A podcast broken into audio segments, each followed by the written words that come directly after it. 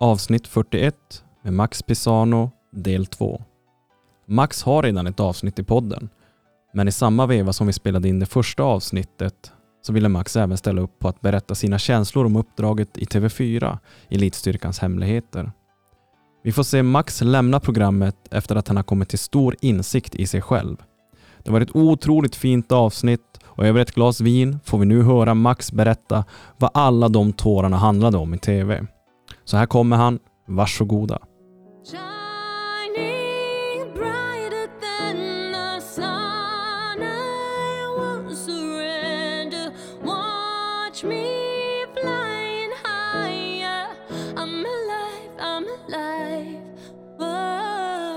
Trevligt. Nu kör vi igen. Vad härligt att vara tillbaks. Nåväl. Max del 2. Stämmer. Du och jag har gjort en grej tillsammans som eh, de flesta kan ha sett nu. Vi fick vara med i Elitstyrkans hemligheter. Helt ny realityserie som har lanserats i Sverige. Kan man säga så? Lanserats? Det skulle jag säga. Det finns ju redan i Australien, England. England, Ryssland och Danmark. Mm, Och sen spelar de också in en specialsäsong i Anderna. mm, precis. Det är precis som det låter. Elitstyrkans hemligheter. Så vi har ju fått göra det riktiga elitsoldater gör. Och det var ju så vi hittade varandra. Det är det som gör att vi sitter här idag. Ja, precis. Och eh, som alla kan ha sett, eller vi kan, jag tänker att man gör så här, att man säger spoiler alert. Mm. För de som inte har sett alla avsnitt. Okej. Eh, Så vi kommer behöva säga spoiler alert typ hela tiden då?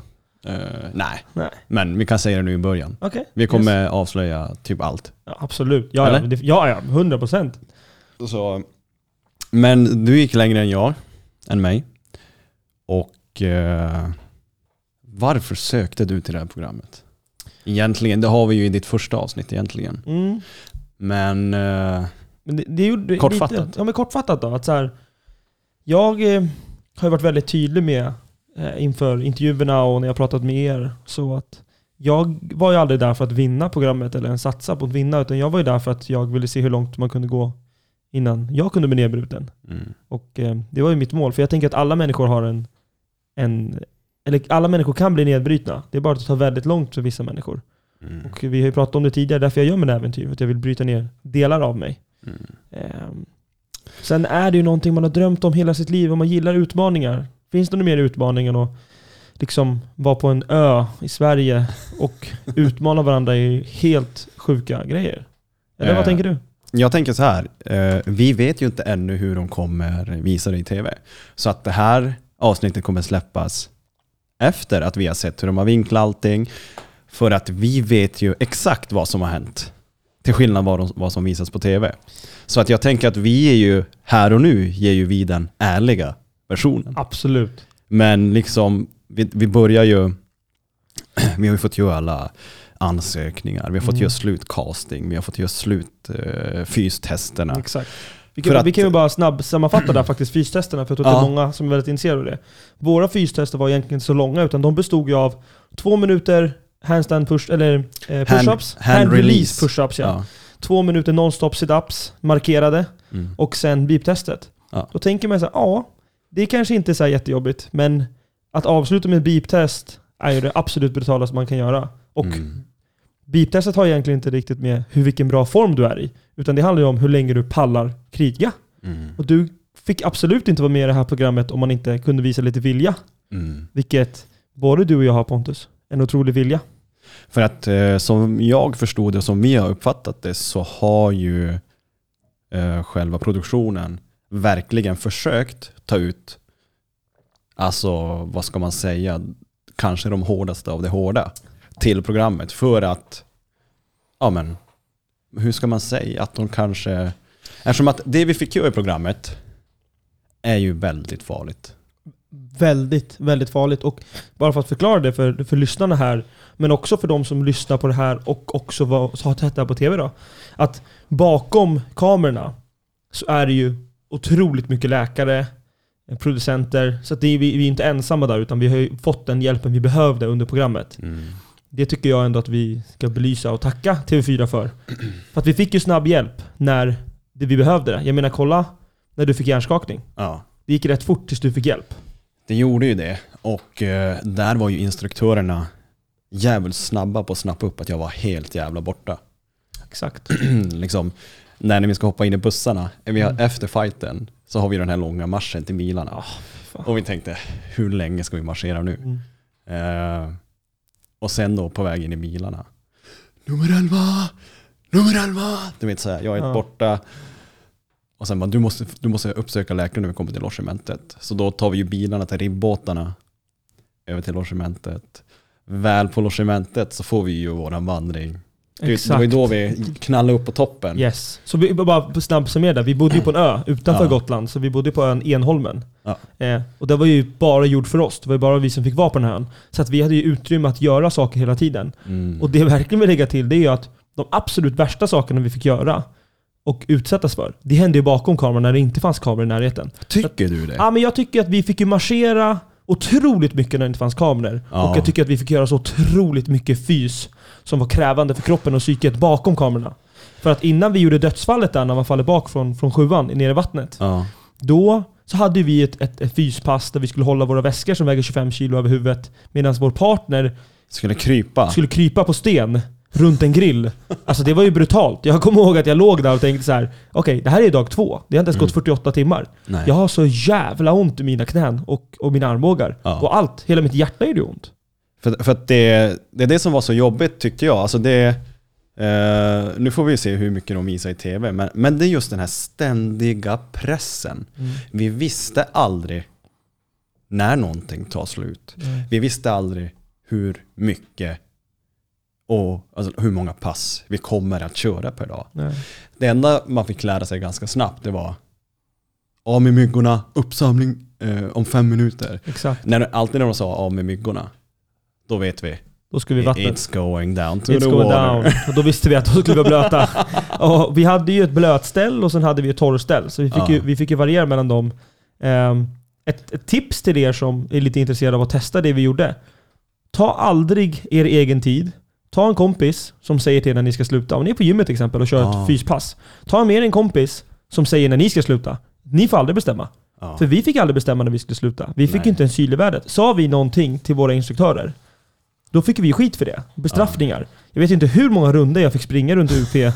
Eller, eller hur många armhävningar jag fick göra, eller hur många utskällningar man fick på grund av att man kanske inte alltid sa emot, men man eh, kanske inte riktigt 100% gjorde som vi skulle göra. Mm. Och det var ju många gånger där vi inte skulle hjälpa varandra i gruppen, där vi faktiskt hjälpte varandra. Och det Mm. gjorde, det gjorde våra instruktörer lite stressade. För att vi pushade varandra till de gränserna att så här, du, du har mer i dig. Mm. Eh, Det finns ju en, en, en väldigt fin stund som du och jag delade. Ja. När jag snappar upp, när vi kommer in i vårt lobbemente då, som är sovrummet där, Ja. där vi sov, sovsalen. Där jag ser på dig att du sitter liksom med en, en, en väldigt slapp hållning, du, du tittar liksom ut i, i det tomma. Ja. Och det, du är inte så kontaktbar. Och då, då säger jag Pontus, liksom, vad är det? Och, och man får ju nästan knäcka ett ägg på dig då och säga så här, vad fan, det är bara att komma ut ur skalet så, så pratar vi om det. Ja. Och då kommer du till mig och så pratar vi om det. Vi, sov, eh, vi sov ju bredvid varandra. Vi sover mitt emot varandra, exakt. Du, jag hade ju nummer 10 och du hade nummer 11. Ja. Så att det var ju Vi var alltid fantastiskt. bredvid varandra. Typ. Exakt. Det var ju du och jag och Hampus som Ja. var med varandra hela tiden Och längst Hampus bort. vann ju hela. Ja. Ja exakt, Hampus liksom vann ju hela programmet. Så han, han var den enda som hade överslag, så det kanske hade något med saken att göra. han behövde inte ligga nere vid, vid, vid Nej, men, men Ja, just, råttorna. just det momentet och då när du fångar upp mig. Eh, jag minns också att, liksom, typ, eh, jag vet inte hur vi la upp det, men typ, eh, fan Norrland, du ska väl inte ge upp, sa du tror jag. ja, Och då absolut. snappade folk upp bara, Norrland, ska du ge upp? Men nej, för fan lugn, jag ska inte ge upp. Men jag tror att de i, i sovsalen inte riktigt förstod situationen. Nej, jag tror inte de gjorde det. Utan jag, det är som jag sa åt dig där, att eh, fan, alltså de här instruktörerna, de, de, kommer, de, sätter, de grillar våran hjärna. De Mm. grillar våran Exakt. hjärna. Alltså jag, jag hade inte problem med det fysiska. Nej. Men just det här, vi vet aldrig när vi får äta. Vi Mm. vet aldrig när vi får sova, hur mycket vi får sova.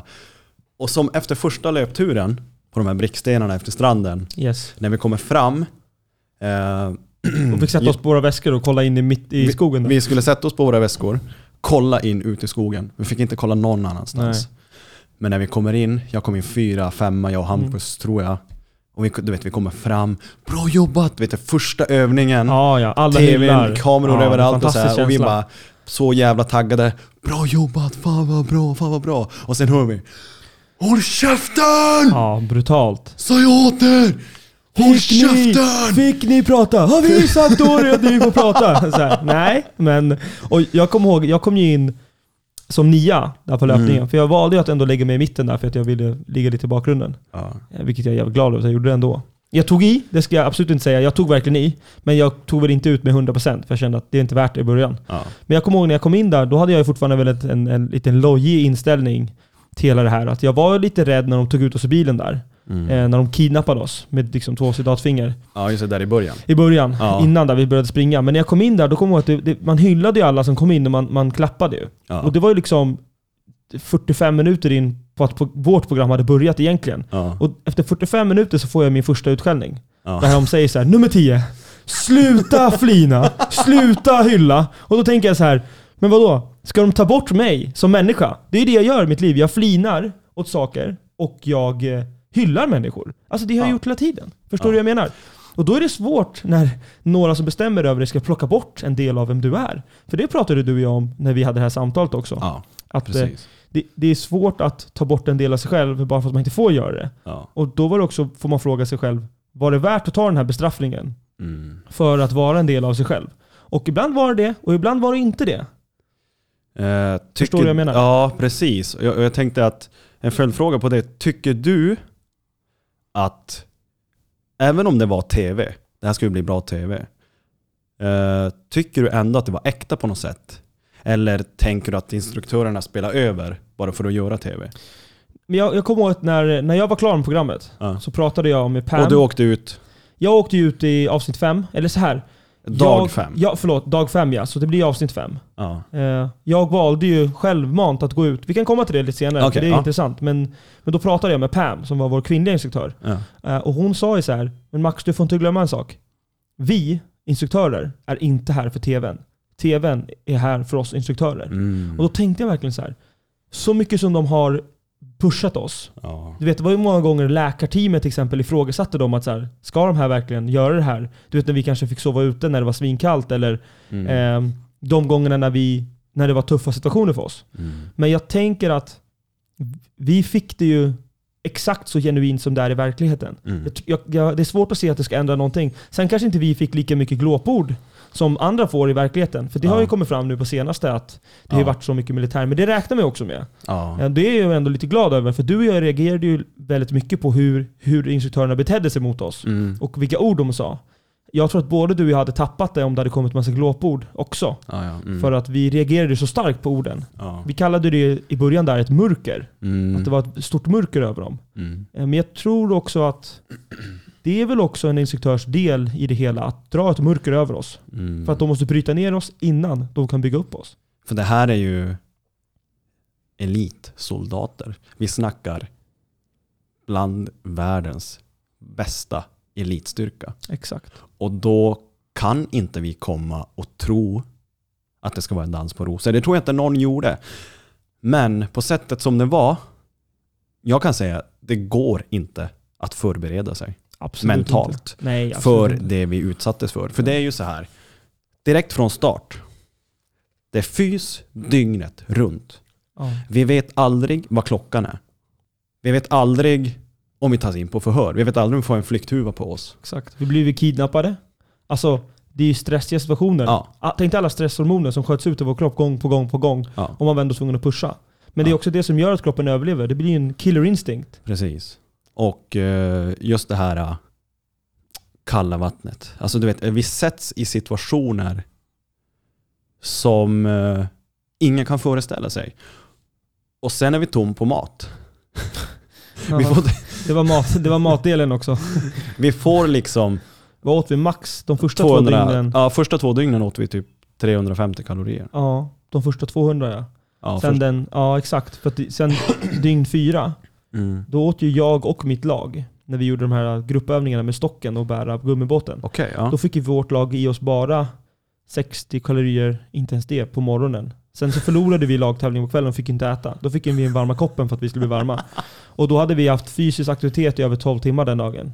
Mm. eh, och inte sovit så mycket och varit i kalla vatten hela dagen.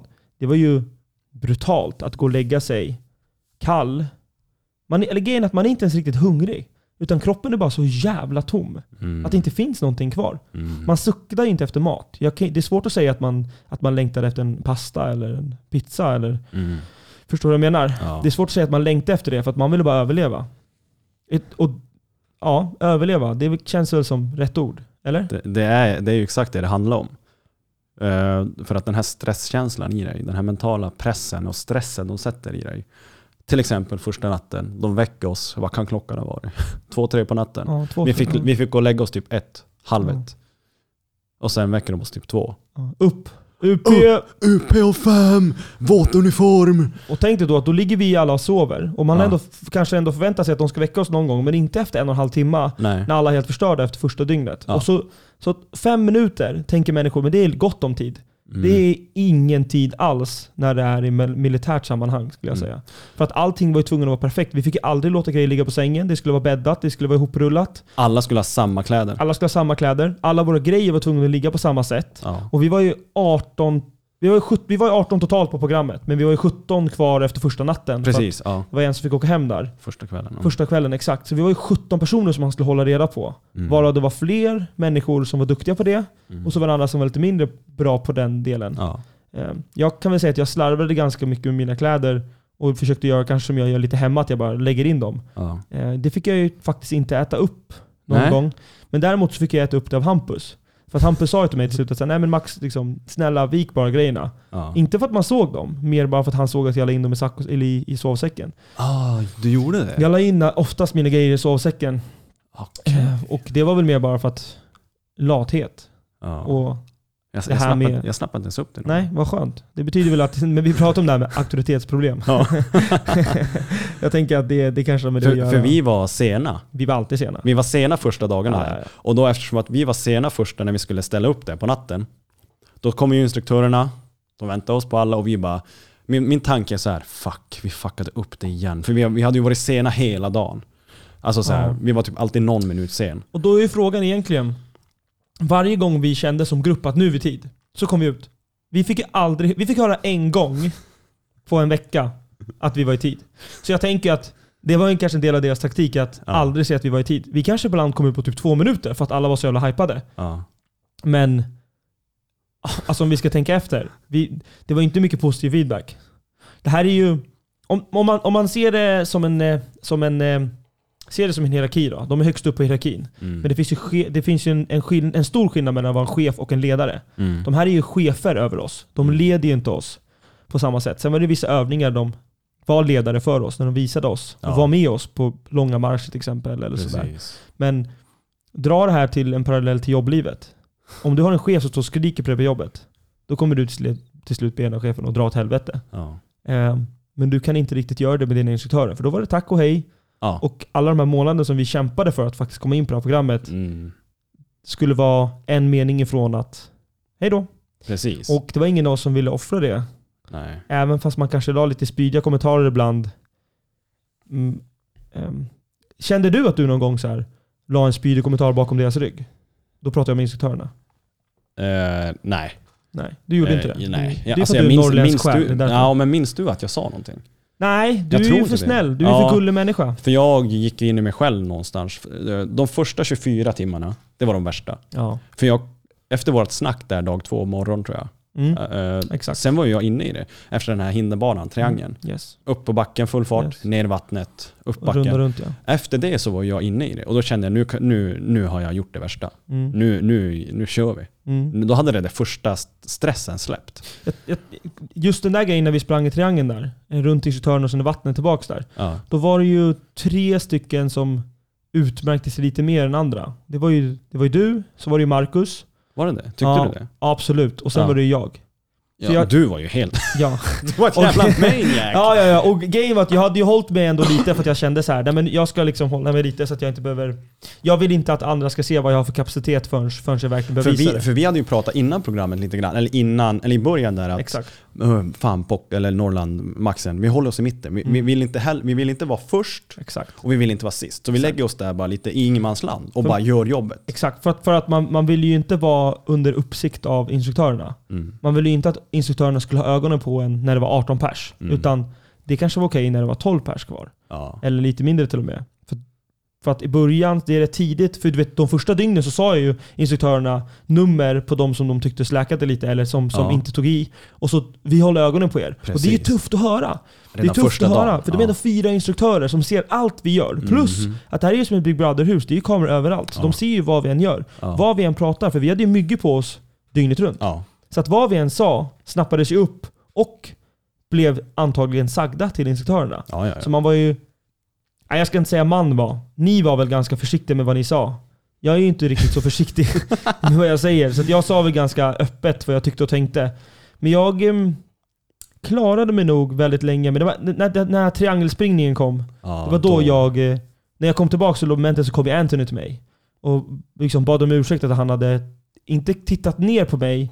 Aha. Utan han, eh, han hade inte fattat vilken kapacitet jag hade i mig. För att Mm. jag, alltså så här, jag ser inte ut som en superatlet. Mm. Men jag kan ju bete mig, eller jag kan ju vara en superatlet när jag vill vara det. Ja. Men jag presterar ju bara när jag behöver prestera. Annars... I senaste avsnittet du och jag pratade så nämnde jag det här med att vara ambitiös men totalt prestigelös. Precis. Enkel förklaring. Jag presterar bara när jag behöver prestera. Mm. Annars så finns det ingen vinning i det för mig.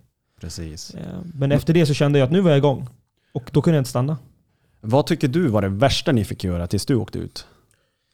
Um, alltså det här när vi sprang i grustaget dag fem. Mm. Då hade jag haft en tuff morgon. Jag vaknade upp, eh, hade sovit väldigt lite, hade inte ätit på över 24 timmar.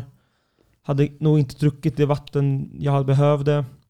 Så jag var väldigt låg när vi hade uppsamling på morgonen, hade morgonfys och sen så, så ställde Petra, Pam då, Mm. en fråga till oss. Och så sa hon så här, varför är ni här? Och det var en återkommande fråga för oss alla under Mm. dagarna. Och den kom ju kanske tre, fyra gånger om dagen.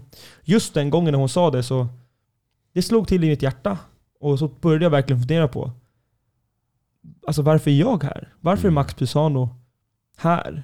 Mm. Eh, Jag vet att jag gillar att lida och ha det tufft där jag kan komma ut ur det. Men just där så hade jag inget svar för mig själv och då kom jag ihåg att det började, det började verkligen rinna tårar för mig där. Mm. Och jag kände att nu, nu, nu kommer tårarna, nu blir jag liksom ledsen här.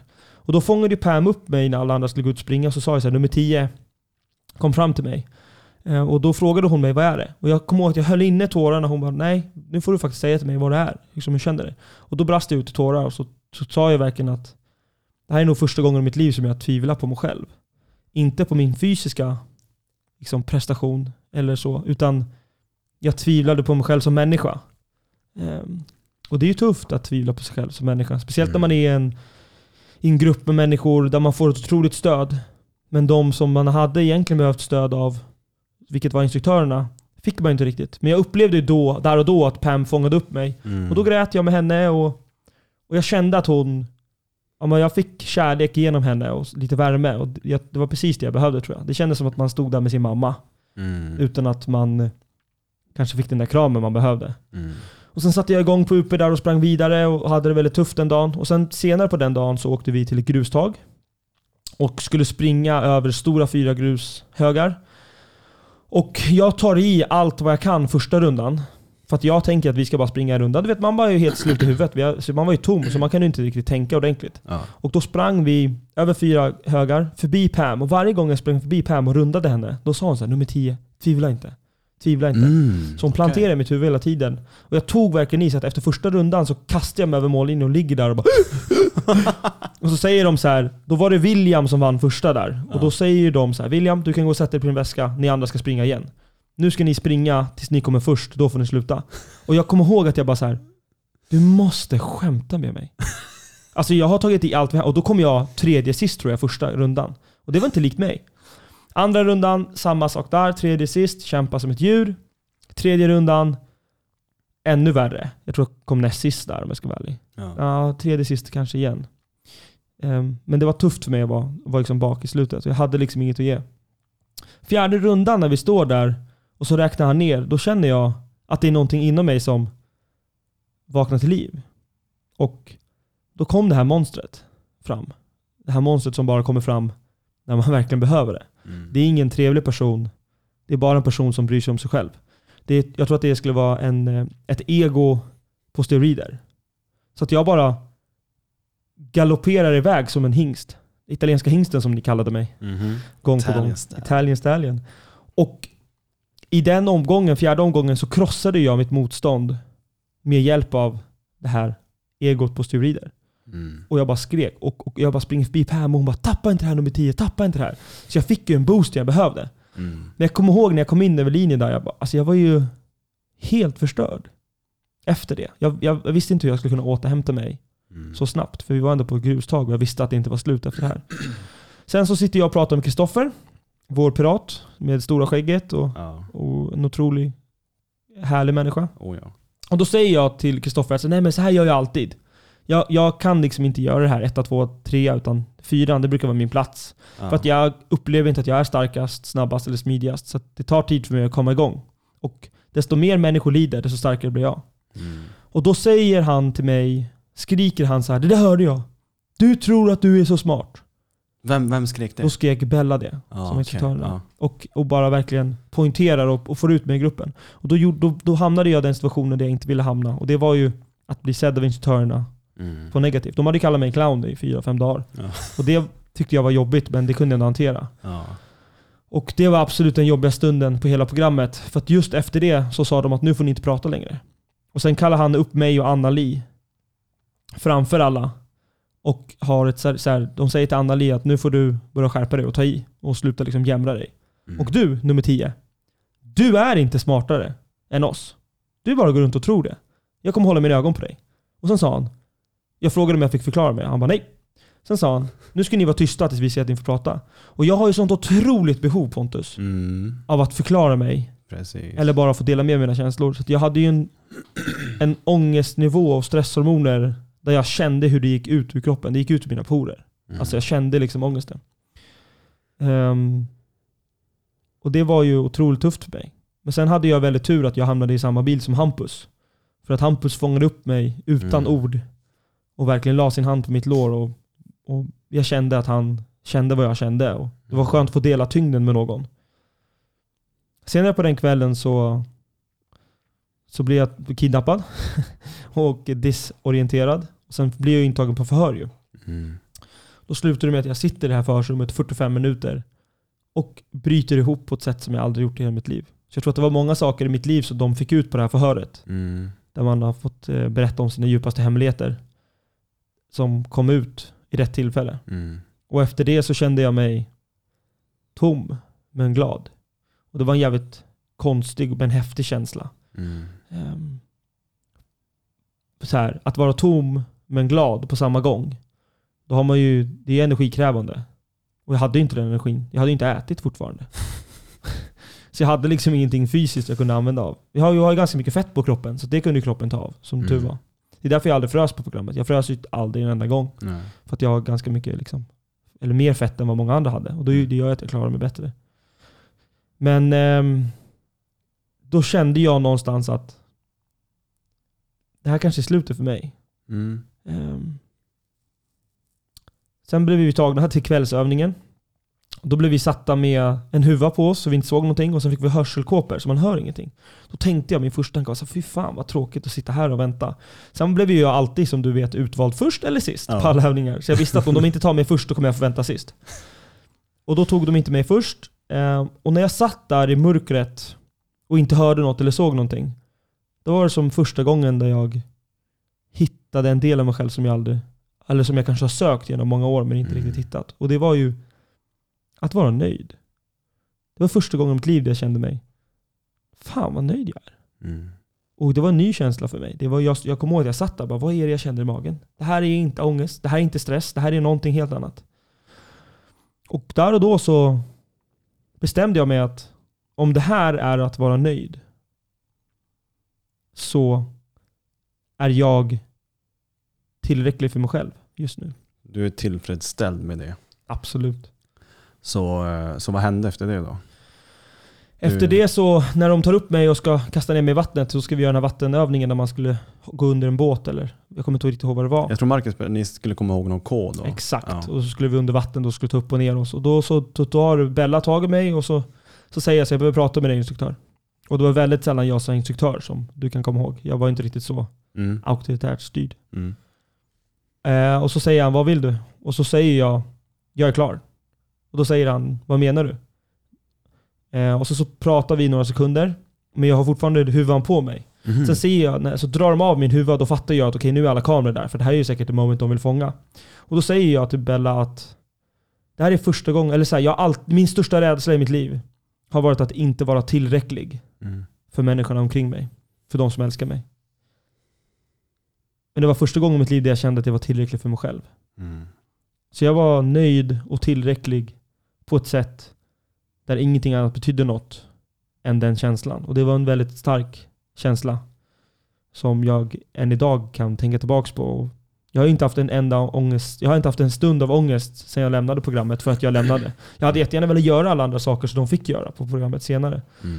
Men jag var så nöjd och stolt över mig själv att jag vågade ta det där beslutet. Och jag Mm. kallar det ett vuxet beslut för mig själv. För då kastade du binden där i båten? Eller? Nej, då, då sa han om du tar av dig binden så kommer du inte komma tillbaks. Är du säker på det? Och då Ja. kollar jag honom i ögonen, tar ett djupt andetag och river av binden och ger den till honom. Och direkt när jag gör det så kollar han mig i ögonen så säger han så här. Nummer 10. Jag är så otroligt stolt över dig. För att han hade varit med på mitt förhör tidigare under dagen och sett Mm. min utveckling och allt jag hade fått släppa efter alla dessa år. Sen eh, får jag springa upp för en kulle så möter Pam mig och så promenerar jag och Pam med säkert fem olika kameramän Mm. till vårt sovsal där alla stod och väntade. Och då, och man, du vet ju själv hur det var, man fick aldrig säga hejdå till alla. Nej. Men jag kände att det var law of attraction för mig. Mm. Att jag tänkte gott, då blir det gott. Så då, då slängde jag ut frågan till Pam, är det okej om jag säger hejdå till alla? Liksom, får jag hålla ett litet tal? Hon bara absolut. För att hon kände att Du behövde det. jag behövde ett avslut. Ja. Så jag fick ju faktiskt ställa mig framför alla andra som instruktörerna gjorde till exempel när de höll en övning med oss och berätta att, eh, att jag var nöjd nu och att jag var klar. Mm. Och jag var så jävla glad av att se alla. Mm. Men när, jag, när det började rinna tårar hos några av de andra deltagarna, då förstod jag att Jag får gåshud. ja, ja, men jag, jag, bara, bara jag tänker på det så blir jag ju, mitt hjärta slår ju. Ja. Ehm, jag, jag kommer ihåg att jag tittade på några i ögonen och så såg jag tårar rinna. Då förstod jag att så här, min betydelse på det här programmet har varit stor. Och det är just det som var viktigt för mig. Att jag, jag ville göra ett bra avtryck bland mina deltagare. Mm. Och jag kunde inte egentligen bry mig mindre om hur det ser ut på TV. För det Nej. var inte det viktiga för mig. Utan det Nej. viktiga var för mig helheten Mm. bland mina deltagare. Mm. Mina vänner som jag sitter med nu. Du och jag är ju nyfunna vänner. Ja, Men vi kommer ju ha varandra liksom, för resten av livet. jag hoppas det. Och jag tror att det känns som att det kommer vara så. Det blev en liten lång utläggning där. Nej, men, men det är ändå fint att du tar med hela, så att man ändå förstår ditt eh, beslut på något sätt. Eh, för att alla har ju sin story. Exakt. Eh, jag åkte ut på grund av läkaren. Exakt. Eh, jag, eh, det som var jobbigt för mig är ju det att när Rickard tar in mig eh, på sjukvården där i sjukrummet och eh, gör sin koll, jag är ju helt borta. Jag minns ingenting av fighten.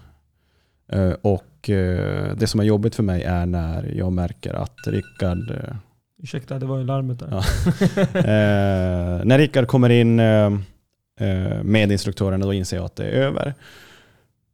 Jag brister ut i tårar och instruktörerna säger att eh, de trodde att jag inte kunde gå hela vägen. Då, Jag... om det är någonting som jag och de andra deltagarna pratade om när du fick åka hem efter din hjärnskakning. ja, Det var ju att det här var ju en kille som aldrig någonsin inte hade gått hela vägen. mm, Du har ju ett djur och ett djup inom dig som vi alla såg väldigt, väldigt tidigt. Bara för några timmar sedan var du ute och sprang här i Stockholm. vi sprang just 1,1 mil. Exakt. Badade lite i Och- i bad. Otteröd. Ja, det, nej, Pontus badade med kläderna på och skorna på. Jag frågade honom är det så du ska göra? Ja, det är så jag ska göra. Ja, då tycker jag om det. Eh, men, och, och redan där så ser man att så här, det var inte superhärligt väder och liksom sköna omständigheter. Men du lever ju så mycket på din omgivning. Mm, Lika mycket som vi människorna omkring dig i din vardag idag kanske fångar upp dig. mm, Det är inte ens i närheten av vad du fångar upp oss. Och vad du fångade upp människor under, du var ju där 48 timmar. Mm. Det var ju 48 timmar mer än vad andra får göra. Men dina 48 timmar gjorde ett avstamp tillräckligt nog för att alla skulle veta att okej, hade inte han åkt på en hjärnskakning, Mm. då hade det inte funnits ett stopp hos honom. Då hade alla fått kriga mot honom istället. Precis. Jag kommer ihåg att i, min, i, i mitt huvud flera gånger under det här programmet så tänkte jag att så här. Jag och Pontus har en så otroligt bra och fin relation och vi pratar och delar med oss. Men vi kommer vara kriga mot varandra till slutet. Mm. För att ingen av oss kommer ge upp. Mm, exakt så. Så nej, jag... eh, det är ändå fint att få höra din, eh, din, dina åsikter och din historia egentligen om, om din resa i programmet. Mm. För alla är så jävla olika. Ja, shit. Ja, Så- det är tur att få ett lyckligt avslut. Så att, jag är glad att du ville dela med dig. Ja. Mm. Nu drar vi på fest va? nu ska exakt. Det, det, fan, det finns så otroligt mycket mer att säga här. Ja, Eh, och jag skulle också vilja lägga en liten röst för dem på programmet som kanske inte kommer med i den här podden. Som gjorde ett otroligt bra jobb, men som kanske åkte ut av olika anledningar. Det var vissa som blev jättesjuka, ja vissa fick hjärnskakningar, vissa trodde nästan att de hade brutit ryggen igen. Alla hade ju sin egna grej och alla kunde gå hela vägen. Men vi var 18 personer och det var inte 18 personer som skulle ta sig. Nej. Eh, och allting hände av en anledning. Så är det. Det kanske var bra för dig att du fick en hjärnskakning och åka hem och vila lite. Mm. För att ehm, du är ju så jävla snygg. Du behövde en, Pontus, du behövde en hjärnskakning så att du tappar ögonen ibland. Tack gubben. Nej men eh, det, det, det här var på allvar. Ja. Eh, Det, det, är inget snack om Nej, saken. nej, nej. Det, här, det här var allvar. Inte käka, inte sova, kallt, kall dygnet runt. Ja. Mental dygnet. press. Alltså Ja. det finns ingenting som inte är på riktigt på det här programmet. Nej. Det är så jävla viktigt att poängtera, att folk kan förstå det. Mm. Det, är så brutalt. Ah, ja. Vi gjorde Hell Week. Ja. Vi gjorde Hell Week på en vecka. Ja. Och eh, vi skulle ju elitstyrkans utbildning på en vecka. Ja. Och jag har ju gjort mycket sjuka grejer i mitt liv, och då menar jag sjuka utmaningar och liknande. Men Mm. ingenting har jag gjort som har varit lika brutalt som det här. Nej. Och jag tror inte att någon av oss egentligen var redo på hur Det fucking går inte brutalt att förbereda, Nej, det går nej, nej. inte att förbereda nej, nej, nej. sig. Absolut inte. Det är helt omöjligt.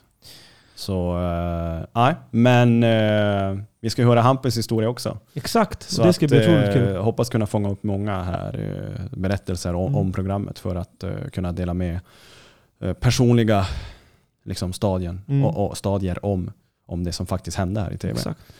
Så eh, nej, Max, eh, vi fortsätter. Och eh, vi ska ju faktiskt på fest nu. Ja, med några andra deltagare. Precis. Och bara för att få det poängterat. Vi är max åtta personer ikväll. Corona-fritt. Corona-restriktioner. Yes. Vi håller avstånd. Nu ska vi på fest. Ja, och, Tack för att jag eh, fick vara med här igen Pontus. Ja, alltid lika kul att få prata med dig gubben. Tack detsamma. Eh, till er där ute, på återseende. Ha det bra. Och Hej då. eh, hej då. Hej då!